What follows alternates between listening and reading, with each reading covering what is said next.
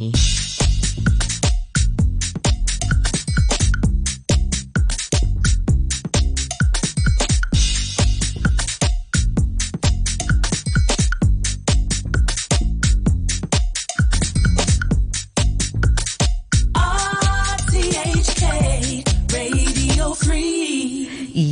listening to the 123 show with me, Noreen Mirza, on this Friday afternoon. And since it's Friday, it's that time of the week for this week's Agenda Cafe, my favorite time of the week. And I'd love to welcome back on the program Karen Coe, our wonderful co host. Karen, it's great to see you. How, how are you doing today?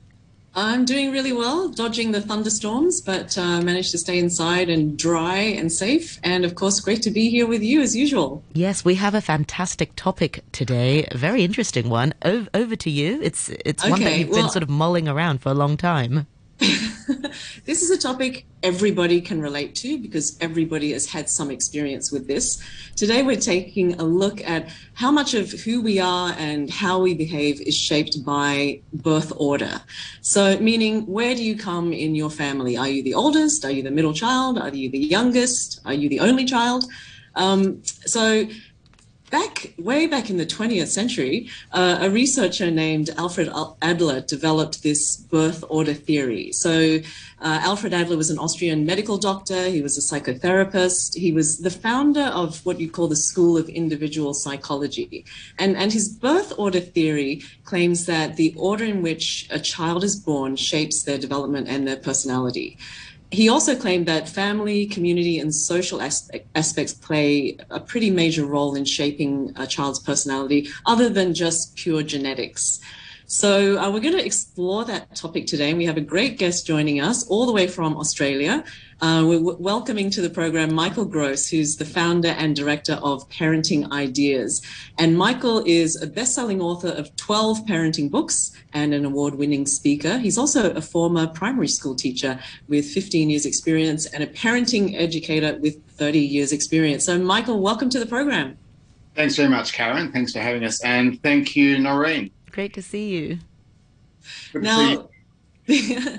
now, Michael, um, when you think about it and you think about birth order, maybe some people might think, oh, that totally makes sense. It's totally logical. But when, when, we go back to what I mentioned at the beginning with Alfred Adler, was that not a popular way of, of looking at um, families in the past? When we go back and look at Adler, we've got to remember that he was he and Jung and Freud were around at the same time. So um, we tend to adopt a Freudian look at the world, which is very much an individual psychology. If you want to, you know, what's wrong with you, so to speak. And Adler, who was around at the same time, he said, no, if you want to look at someone or understand someone, you can't understand them within on their own. You've got to look at them within their group. So um, the first group which we belong to is our family. So he was the first one to actually say, if you want to understand a child, then you need to understand their family. So completely different, opposite view of Freud. So they were colleagues, but they took completely different views. And we tend to adopt more a, a Jungian, um, Freudian psychology um, seems to be a little bit more popular.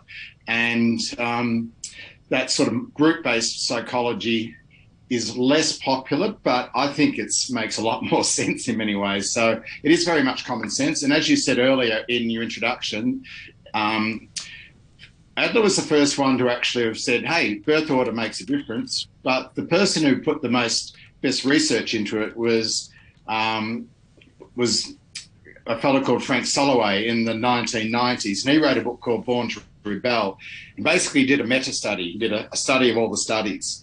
And he came up with the idea of firstborns tend to be more conservative. They tend to be more take up more leadership positions. And he used um, he was a bit selective in his research because he looked at uh, American presidents and other sort of world leaders, and he found there's just a preponderance of firstborns. And interesting in the US context because go back in the early days in the 1800s, some of those were first of 16 in a family, big families. And he also noted that a lot of the, the leaders of, of new ideas or revolutions tended to be later borns. So he bought, wrote a book called Born to Rebel. And I sort of utilized that idea and looked at it and looked and wrote a book called Why Firstborns Rule the World and Lastborns Want to Change It. So, um, yeah, so it does, to me, it makes perfect sense, but it doesn't make sense to everyone. And one of the things which is interesting is, it, and a lot of people say, look, it, it works in some families, but it doesn't work in my family. And, and it's good sometimes to actually, once you understand the variables and unpack it, everything starts to make sense. Why does it make okay, so- sense to you then, Michael? Sorry? Why does it make sense to you then? Um, well, it makes sense to me. Why does it make sense? Because largely it's a, we all belong in, to a group. And so birth order works, and maybe it's best to actually start to look at why birth order works and how it impacts. So it's it's if you look at the nature versus nurture debate, and let's sort of go back to that, that kids are born with with with um, with a temperament, and genetics doesn't you know plays its part. So things don't change, and temperament doesn't change.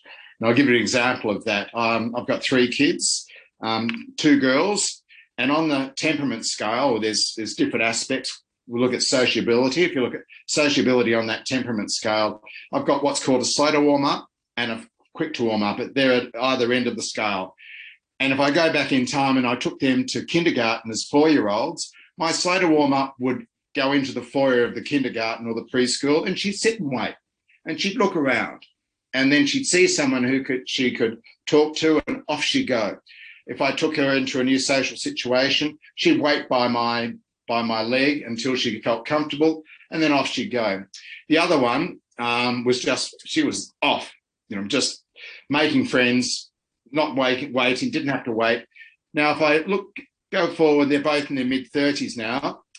They both make friends in, in exactly the same way my slow to warm up is still slow to warm up. She'll go in and she'll make, has to feel comfortable, and then she'll go over and meet people. And and the the quick to warm up is still very much almost extroverted in some ways. Um, so that doesn't change. Then we what we throw around the family is, is the family frame, and the frame is is made up of three things: your values as a parent, so, what are the things that you value as a parent? Do you value independence? Do you value honesty? Do you value excellence? It's that it's that notion of the things that you tend to nag your children about, the things that you're onto them all at once. They're that's they're your values. Um, and if you want to understand your family or your parent values, stand back and look at what your kids have in common. So if they're all fairly independent, that shows that that's your uh, I guess the you know your family, your your parenting values. We also have parenting style, what sort of style you are as a parent, and also you know the family atmosphere. Is it a tense? Is it a serious? Is it a layback? Is it relaxed? Is it a family which is very curious? We can talk about anything in this family. So those that family frame that accounts for the the similarities between kids. Um, and if temperament is something you as a parent you just got to work with, and genetics, and and that the family values is your imprint, or the family frame is your imprint. What we've we've got a third factor, and that's where birth order comes into it. Mm. And so birth order accounts for those reasons why you may have two children in a family, two years apart, same gender, been to the same school, and you think they've had the same parenting experience, yet they're so different. Why is why are they so different? Why is the first one so responsible and the second one not?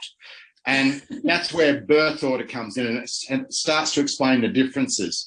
Um, and there's two aspects, and it works uh, through two ways. Firstly, every position requires something different of you. So if you're born first, often a lot of responsibility goes your way. Mum and dad has a lot of expectations and they tend to, aspirations and they tend to go on that firstborn um, their their shoulders. Um, and so when you're the first one, you want to be the best in some ways, and you want to be first. And so when the second one comes into the family, um, suddenly you've got a rival for attention. You've and, been and dethroned, if you like. You've been dethroned. That's exactly it. And if you're the third one in the family, you're born into a different position as well. So you realise if you're a third born that you can't outsmart and you can't outrun your elder siblings, but you can probably outlast them and and so so what So each, each position require, brings something different out of you. And our research shows, for example, that youngest children tend to use charm and manipulation a lot more. I tend to, I prefer to call them low power skills. And mm-hmm. oldest child will tend to use high power skills to get by, which is, you know, you'll do as I say type thing. Um, so it works on that aspect, but it's also the parenting is different for every position as well. Yeah. So yeah. as parents, we the first one sort of um, child breaks us in as parents and we're stricter on the first one and as we have more kids we loosen up and we we give them more freedom as well so yeah i think being you know when i'm the eldest child married to an oldest child and i remember when our oldest child was born I was very um, meticulous about everything. And there's this great joke that, that goes that sterilizing is what you do to your first child's dummy by boiling it and to your third child's dummy by blowing on it. Because by the time the third child comes around, you're like, they'll survive the germs, it'll be okay. So, so then it's interesting because obviously the way we behave as parents affects how our children you know receive all these these values and and what we expect of them so should parents change their behavior then with subsequent children to level the playing field or can we just inevitably not do that uh, Karen, that's first burnout. Only a firstborn would ask that question. a youngest born would probably re- respond and say, ah, so what? What do you do about it? Let's just roll with the punches. Um, look, it's a good question. Uh, it's it's a good it's a good question.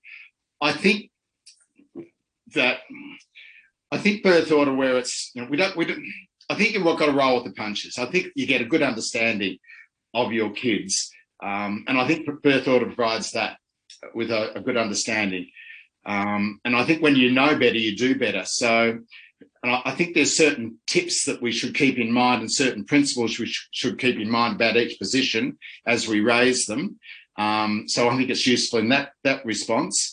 Um, and I think also where birth order works as a as a as a family or as, where it's useful as a parent is that it just gives you more and greater understanding of how to manage your kids, how to motivate your kids, and even how to relate to your kids.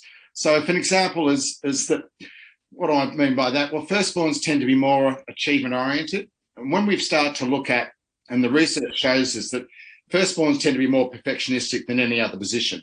And one of the reasons is that approval is really important to them. And the firstborn is what we call the family conservative. And the family conservative, what I mean by that is if you're an academic family, there's a reasonable chance the firstborn will be an academic, will go down that hmm. path. Wow. Um, and there's lots of examples in in in, in, in Australia. There's a great example of of um, where we've got two siblings uh, who are high profile, the eldest sibling is is very left wing. And you think well he's not a conservative. Yes he is. His father is a very left wing person as well. So he's gone down that track. And his brother the younger brother is very much was a conservative politician. So so the firstborns tend to be the, what I call the family conservatives. So they'll, they'll, and there's a lot of responsibility goes their way, a lot of expectations tend to go on their shoulders. And so they tend to be a little bit more perfectionistic. Research also shows they tend to be more introverted. So they, they're more towards introversion and also to that they tend to be a little bit more anxious as well. Anxiety, that's why they're detailed people, etc. So it's just good to know that stuff. I mean, not every firstborn is like that, but there's a majority, there is a preponderance of firstborns who are like that. Um, I will preface it by saying that it's often how how you're parented as well. So sometimes parents will treat their second born like a firstborn. They'll okay. give the responsibility to the second one. Sometimes gender plays a part. Sometimes different family circumstances play a part. And so it is it generally the first one or the eldest child is more like you know what we call the firstborn, but sometimes in some circumstances the second born will be that way. And that's why i prefer to call it a family constellation. Um, every every every family or just like a, a, constellation of stars has its own pattern. Every family has its own pattern. Mm. so once you understand the variables then it makes sense. What what about the notorious middle child? Uh, the middle child. All right, let's unpack the middle child. So, um, well, what, straight up, I always say the middle kids tend to be more resilient, and, and largely because they've always had to fit in with the life of someone else. And if you're a true middle, then a true middle means that you've got kids of all of one gender and you're somewhere in the middle somewhere. You may have four children, all of one gender, and either the second or the third might be the middle. By middle, I mean nothing special about me. In my own family, I've got three kids, but my middle child is the first of the girls. I've got a boy and two girls. So by middle child, just by her gender, means she's the eldest of the one who follows while she is in the in, and she shares some middle characteristics and the middle characteristics are they tend to be more flexible um, because they've always had to fit in with the life of the first one the, the firstborn fits, sets up the life pattern middles tend to leave the family first and she did she left our family first she went over sees as a 16 year old to denmark for 12 months on exchange um, because they often look outside the family for their sense of longing rather than internally. They also very high on social justice. They're social justice seekers because they think life's not fair. They missed out the perks and the privileges of the firstborn and the easy run of the of the youngest one. And they are quite seriously social justice seekers. And it's interesting. I look at my my middle child and she fits all those bills. She and incredibly so. So unfortunately, because of family shrinkage, um, we have less and less middle children. So in, in Australia, so I'm not sure of the stats in Hong Kong, but you can help me out here. But I know in Australia, when I first wrote the book Why Firstborns Rule the World in 2003, the mean number of children, that is the family with the biggest number, was three um, back then. Now, 18 years later, I re- revised it and came out in 2021 this this year the mean number of children in Australia is now two.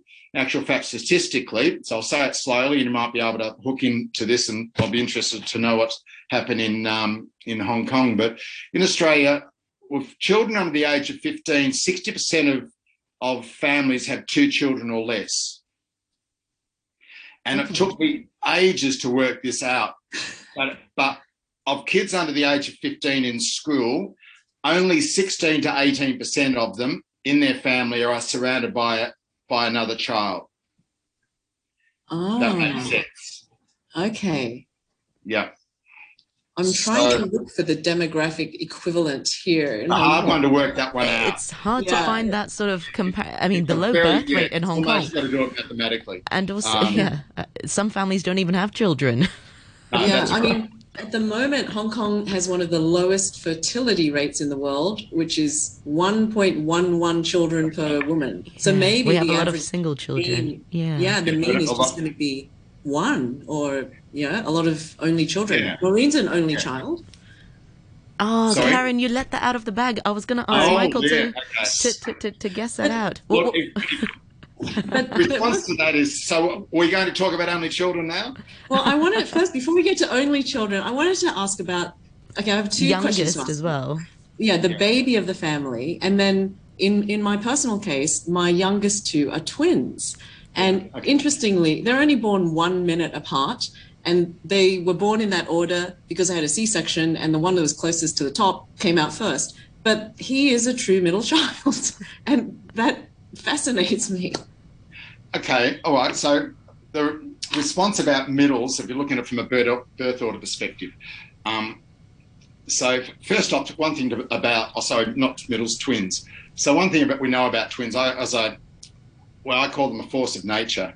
Um, and I, I, pity kids who follow twins. It's hard work following a twin. Um, but whenever we get twins, we, we usually get a first and a second. Doesn't matter which one comes out first one will will usually be a little bit more dominant than the than the other, and that will change. Sometimes one will dominate more on at home, and one may be more at school. Um, and in some situations, one is just far more dominant. Um, it does depend a little bit whether they're um, same gender or fraternal twins. That that makes a little bit of a difference. But generally, if we're looking at a principle to work by, usually one comes first and a second. Um, so some families, and that's why I see some families, if you've got three children in a family and you've got a, an eldest one and then you've got twins, there's a reasonable chance you may have, from a birth order perspective, two firstborns. You've got your eldest one, and then you've got the one who comes in, becomes, you know, the, the eldest twin becomes like a little bit like a firstborn. who likes to boss the younger one around.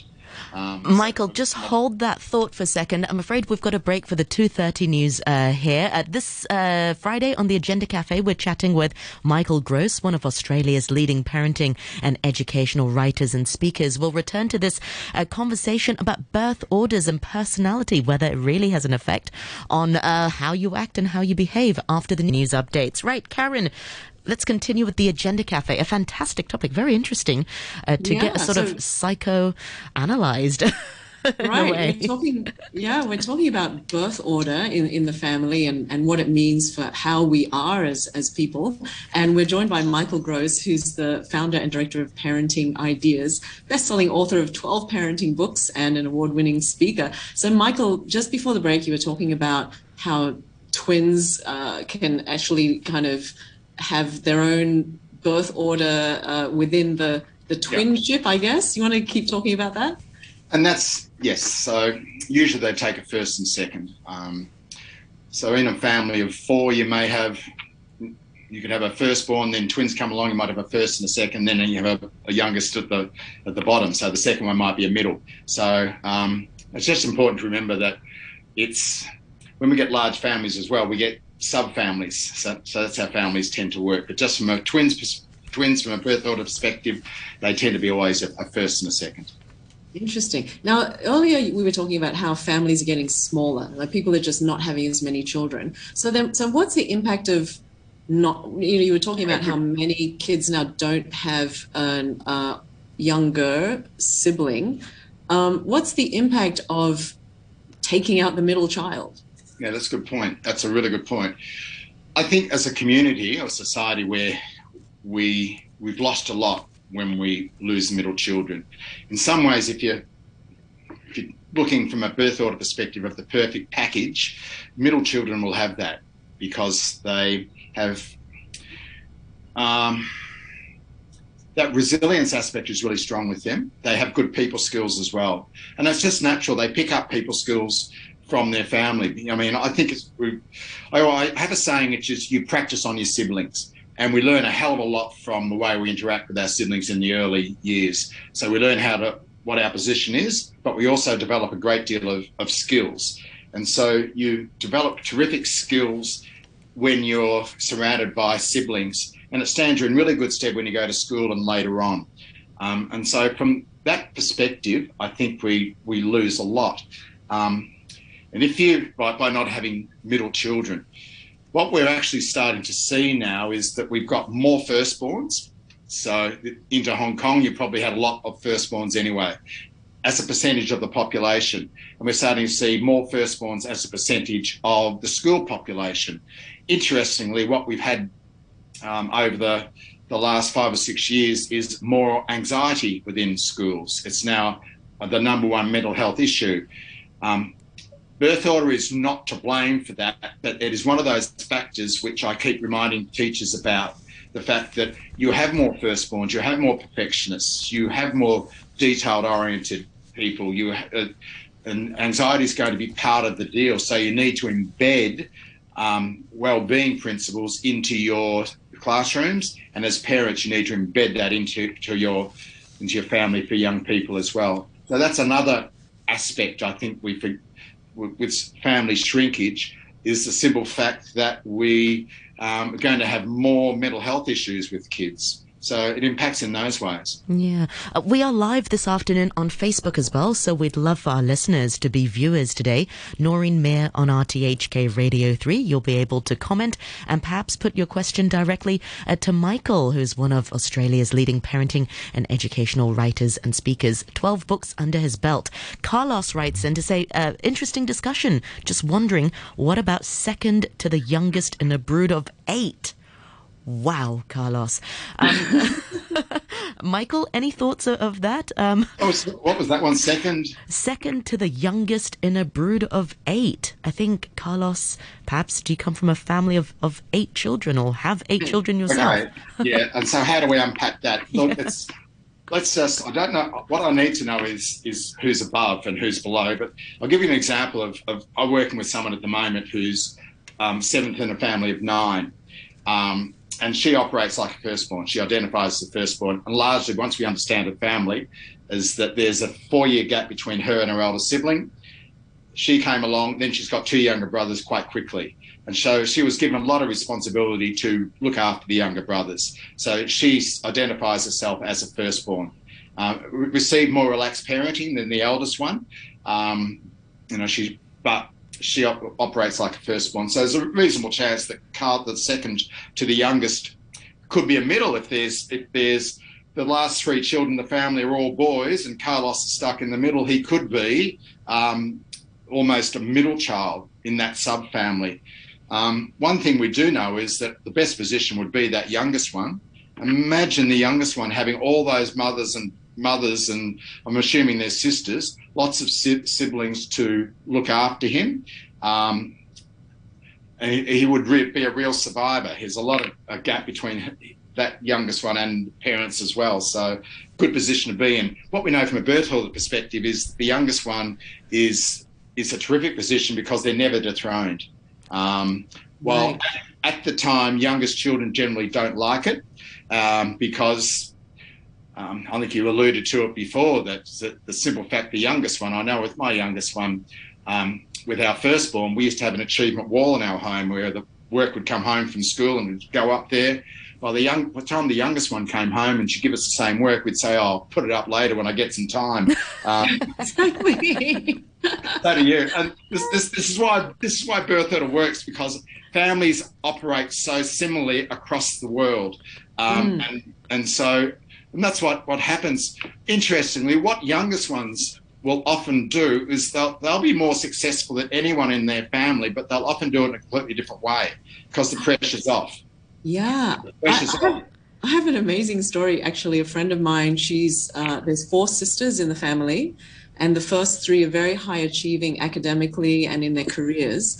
The youngest one has 12 children and that's her achievement. She she married uh, an American um, military officer. They live on a military base, and she just kept having kids, and that was oh. her thing. That her you know, her older siblings were like, "We're not going to compete with you on this." No, so, I, she just kept having kids, and yeah. you know, so, it's really interesting. So we talked a little bit. Sorry, go on, Michael.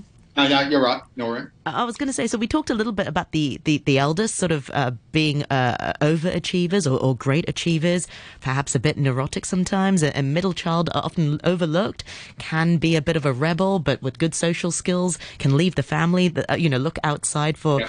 for, for, that sort of belonging. Uh, the, the, youngest ones are, are often perhaps babied by parents, and sometimes people will say they end up the most spoilt, which is a bit unfair because they've also had less attention dedicated to them.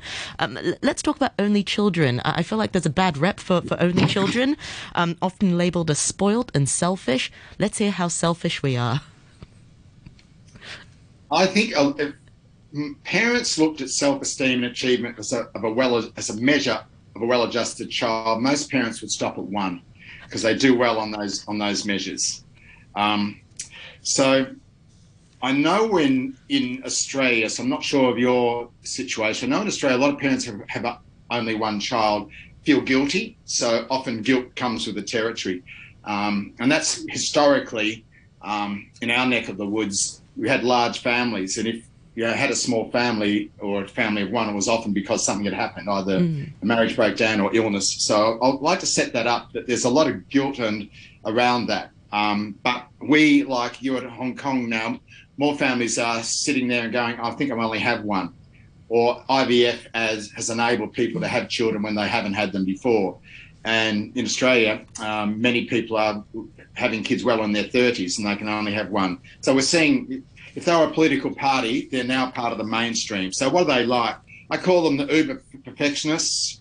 Um, they're quite confident. They tend to be confident And one of the reasons they tend to be confident is they get a lot of the parental resources. They're surrounded by adult concepts, um, they're surrounded by adult language, and they'll often um, develop quite quickly and quite early.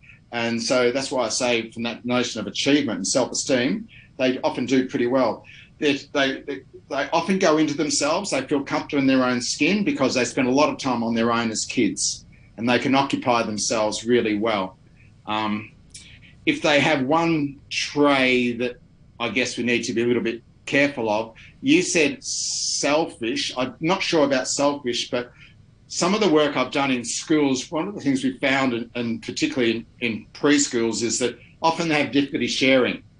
Um, and so I think what we've got, and life's pretty smooth if you're an only child. You get everything your, your own way. So I think it's really important that we make sure you've got an only child, they spend time with other families so they can they can deal with conflict, so they experience conflict. They can experience the fact that I have got to wait at the table. I don't talk when I need to. When I have to, I've got to wait my turn. And so um, that that's probably the one thing that that we've got to be a little bit careful for if you've got an only child to make sure that they experience other children. And the other thing is that it's important that they, I think, in some ways, they might keep pets, so they they they learn to um, be responsible. Um, pets will often bring out that nurturant side in them. Sometimes the nurturant side, um, which we often kids, you're, you're often that nurturant side is brought out of you by your siblings as well. So you know, I think it's good for them to keep pets as well. But yeah, only children, uh, nothing wrong with it. Great, great position to be in. Great position. You know, I, I, would say also a little bit inflexible as well. Sometimes you can be a little bit inflexible. Ah, yeah. Noreen, do you see any of yourself in, in those descriptions? I, I see myself a little bit as the only, only child, a little bit as a middle child, a little bit as the youngest child, and the eldest child. I feel like this is a bit like horoscope. You know, horoscopes. You'll find you different things Exactly. And, and the trouble with um, Adler is he, he, didn't really have any sort of scientific research to justify his theory. He used it as a tool with his, with his clients. And personality is a bit more complex um, than to than to say the birth order that you're born into that determines uh, your, your your personality. Because as you said earlier, Michael, it comes down to the parenting, and it seems like the parents shift their parenting styles from child to child. Um, yeah, sorry, go on, Michael. I'm not sure they shift their parenting styles. Most parents will have a default parenting style, um, but they'll give it. I'll look at another way. One way to look at parenting is it's about space and intimacy. So space, and one of the reasons why yeah, space is a psychological space. So firstborns don't get a lot of psychological space from their parents. Their expectations are quite high. Mm. If you've got a family of eight, the psychological space is spread out. If the youngest one in a family of eight you know, you get so much space between expectations are, are not high. Um, I always joke and say because if you've got eight, eight kids, you'll get one good one. Um, so, so the expectations are high, and in, in, intimacy is quite different as well. So if you've got a small family of, of an only child, intimacy is there. Um, space is your problem. Um, I will also say one other thing about only children is is that there's some interesting research around that only children will often pick up the same birth order position as their same gender parent. So if your mother was a second born, will approach the world in a certain way. You'll identify with your mother strongly, and then you may pick up a similar birth order position. So I'll take your point that it is a bit like horoscopes in some ways, but once you start to do a bit of digging, um, and there is there is a lot of truth in it, and there is a, a, lot more research now than there has been in the past. And there's been a lot of really the difficult about research around birth order is the fact that you need longitude and you need big numbers. Mm. So the, the, Norwegians have done some terrific stuff around around that, um, and they found things such as later borns tend to be more extroverted. Um, firstborns tend to be more conscientious. There's a and so conscientious they tend to be um, more introverted as well. Um, they've looked at the notion that second-borns have greater, more friendship groups than any other group as well. So there is some research into it. Um, so you know, because we, there's we're a lot of research. Yeah, there's a lot of research that points to the big five. I think you touched on that earlier. Yeah, uh, that the big is, yeah. five uh, are sort of the openness, conscientiousness, ex- extroversion, agreeableness, and neuroticism.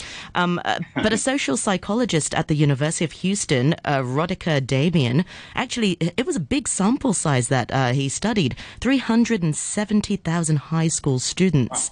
Um, and but he concluded that in 2015, that birth order doesn't really influence the big five, um, and it, it seems that uh, some of the experiences uh, in early childhood may not actually persist into adulthood. So we change as people. So, in a way, even if we were born um, as um, middle children, perhaps um, we were rebels as children. That can change as adults. Does does that change from from from, from your experience, Michael? No experience. Look, we, we can all change. There's, there's no doubt about it. And once you once you're aware, um, and that's where choice comes in. But I think one of the things we need to look at is what I look at it as your personality. What are you built for? What do you default to? Where do you feel more comfortable? Um, what are your comfort levels?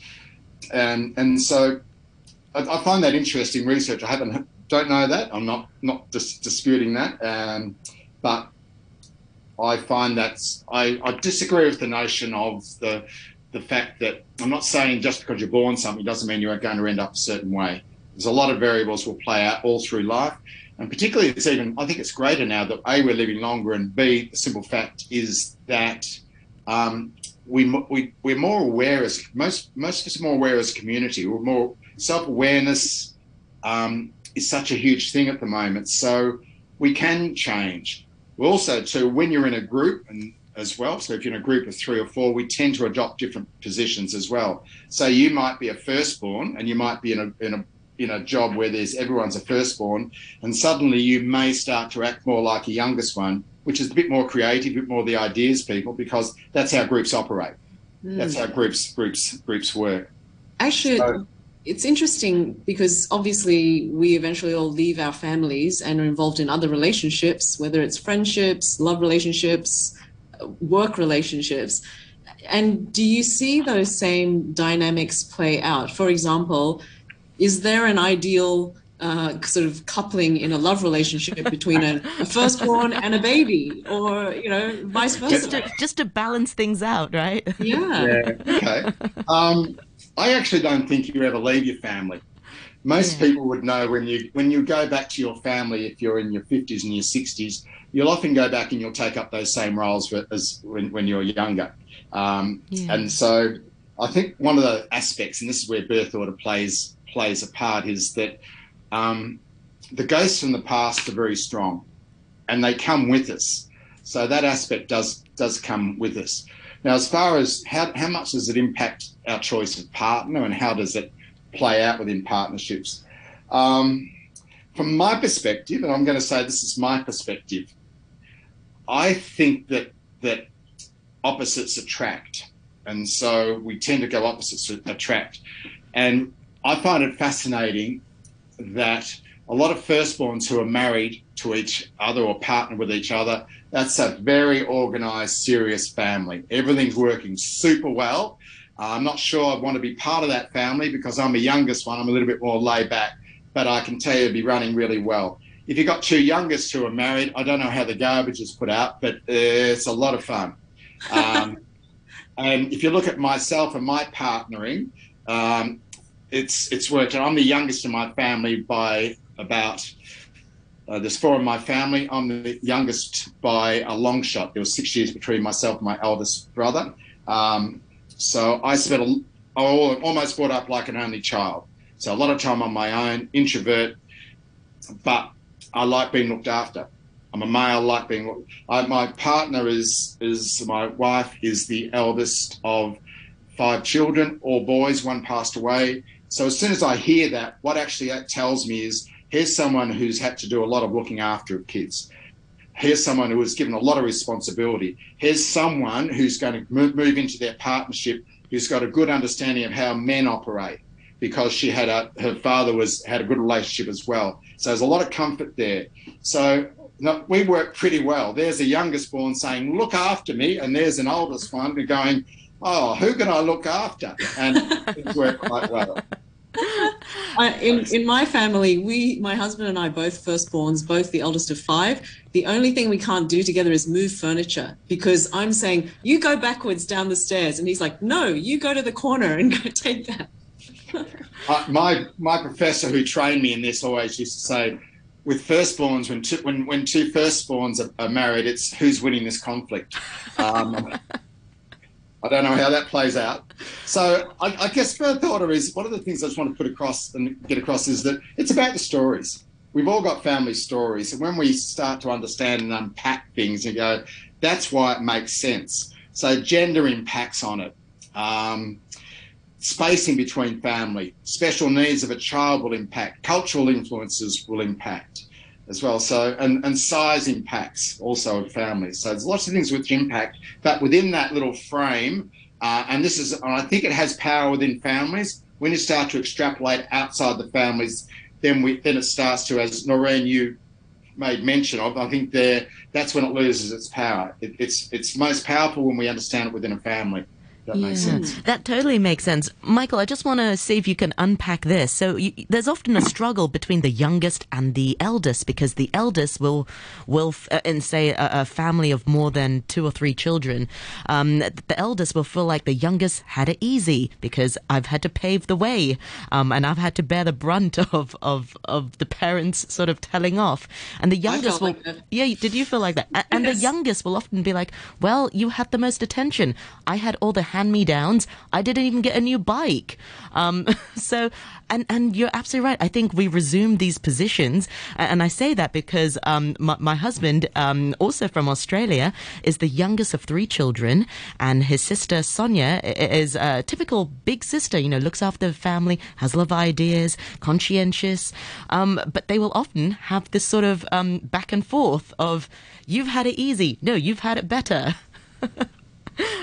Yep. Yeah. Um, look, it's true. It is. It is very true. I, I, I, I always think that the the youngest child should write a letter to their elder sibling thanking them for breaking their parents in for them, because that's that's what they do. Um, mm. And conversations I've had, no research around this, conversations I've had is in adulthood, most people who, who are the youngest appreciate the fact that it was a good position to be in.